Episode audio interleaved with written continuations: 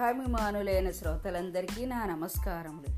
ఇప్పుడు మీకు వినిపించబోనది సంస్కృత వాక్యాలకి మూల శ్లోకాలు.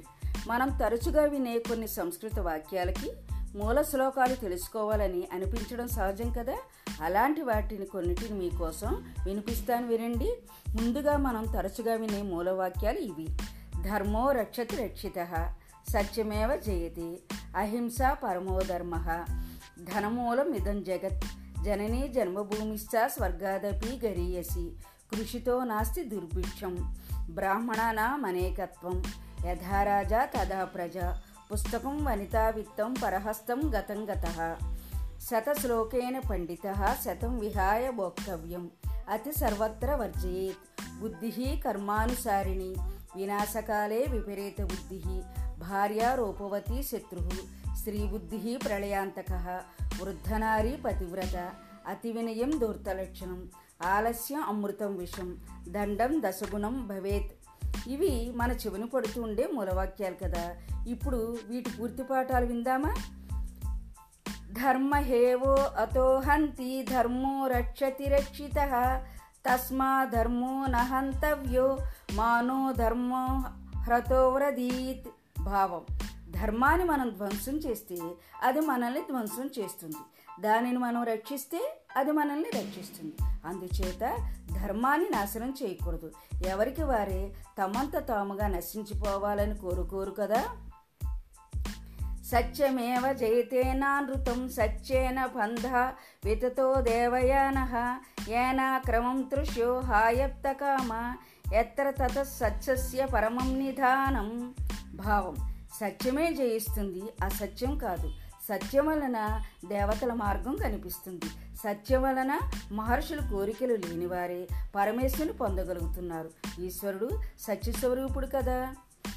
అహింస పరమో ధర్మ తదాహింస పరం తప అహింస పరమం జ్ఞానం అహింస పరమార్జనం అంటే భావం.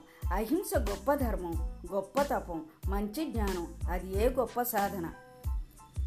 ధనమాధ్యాయ కాకృష్ణ ధనమూలమిదం జగత్ అంతరం నాభిజానామి నిర్ధనస్య మృతస్య చ భావం ఓ రామ ధనాన్ని సంపాదించాలి. ఎందుకంటే ధనంతోనే లోకమంతా ఉంది.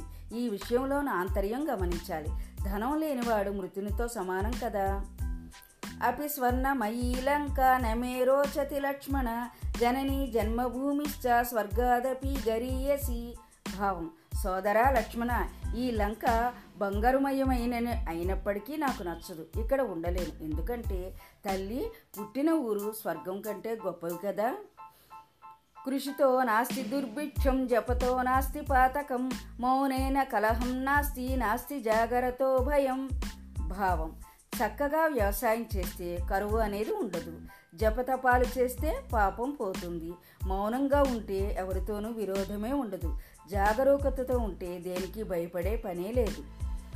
గజానం మందబుద్ధిశ్చ సర్పాణమతి నిద్రత బ్రాహ్మణానాం అనేకత్వం త్రిభిర్లోకోపకారకం. ఏ భావం ఏనుగుల మందబుద్ధితనం పాముల అతినిద్రాగుణం బ్రాహ్మణలో ఉండే అనైక్యత వీటి వలన లోకోపకారం జరుగుతోంది కదా? రాజ్ఞధర్మిణీ ధర్మిష్ట పాపే పాపపరాహ సదా రాజాను మనువర్తంతే యథా రాజా తదా ప్రజ. భావం రాజు ధర్మపరుడైతే రాజ్యం ధర్మపదవిలో నడుస్తుంది. పాపవర్తనుడైతే రాజ్యం పాప పంకిలం అవుతుంది ఎప్పుడూ ధర్మాధర్మాలు రాజును అనుసరించి నడుస్తాయి. రాజు ఎలా ఉంటే ప్రజలు అలాగే నడుచుకుంటారు. పుస్తకం వనితావిత్తం పరహస్తం గతం గత అథవా పునరాయాతి జీర్ణం భ్రష్టాచకండ సహ భావం పుస్తకం స్త్రీ ధనం ఇవి మన వద్ద ఉన్నంతసేపే ఇతరుల చేతిలో పడితే మరి వాటి పని అంతే. తిరిగి వస్తాయనుకోవద్దు. ఒకవేళ వచ్చినా సర్వనాశనం అయిపోయిన స్థితిలో మనకి తిరిగి దక్కుతాయి సుమి. స్త్రీని జాగ్రత్తగా చూసుకోవాలనే భావం ఇక్కడ గ్రహించాలి. శతనిష్కో ధనాఢ్యశ్చ శతగ్రామేణ భూపతి శత స్వాహ క్షత్రియో రాజా శతశ్లోకేన పండిత. భావం వంద నిష్కలు అంటే ధన విశేషం ఉన్నవాడే ధనవంతుడు అనిపించుకుంటాడు. వంద గ్రామాలకు అధిపతి అయిన వాడే భూపతి అవుతాడు. వంద గుర్రాలు కలవాడే రాజు అనిపించుకుంటాడు. వంద శ్లోకాలు వచ్చినవాడే పండితుడు అనిపించుకుంటాడు.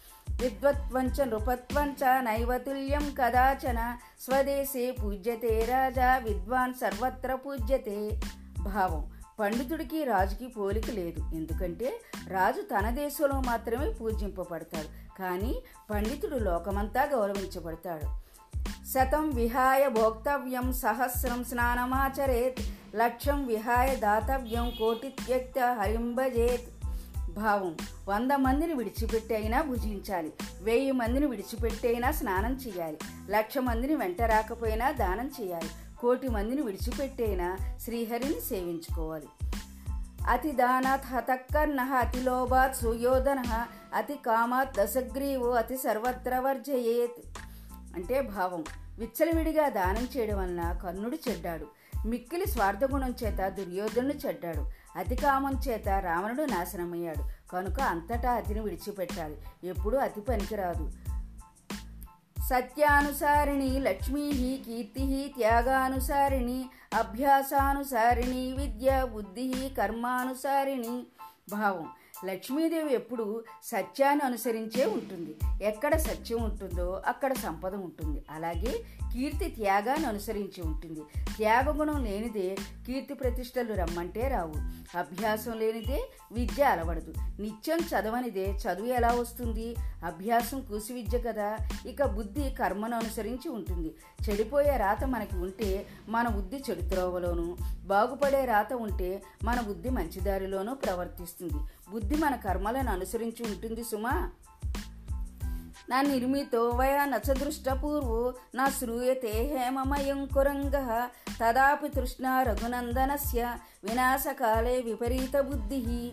భావం బంగారు లేడు ఉన్నదని ఎప్పుడైనా విన్నామా ఎప్పుడైనా ఎక్కడైనా అయినప్పటికీ కూడా రాముడు తన చెల్లి కోరిందని ముందు వెనుకలు యోచించకుండా బంగారు లేడిని తెస్తానని వెళ్ళాడు.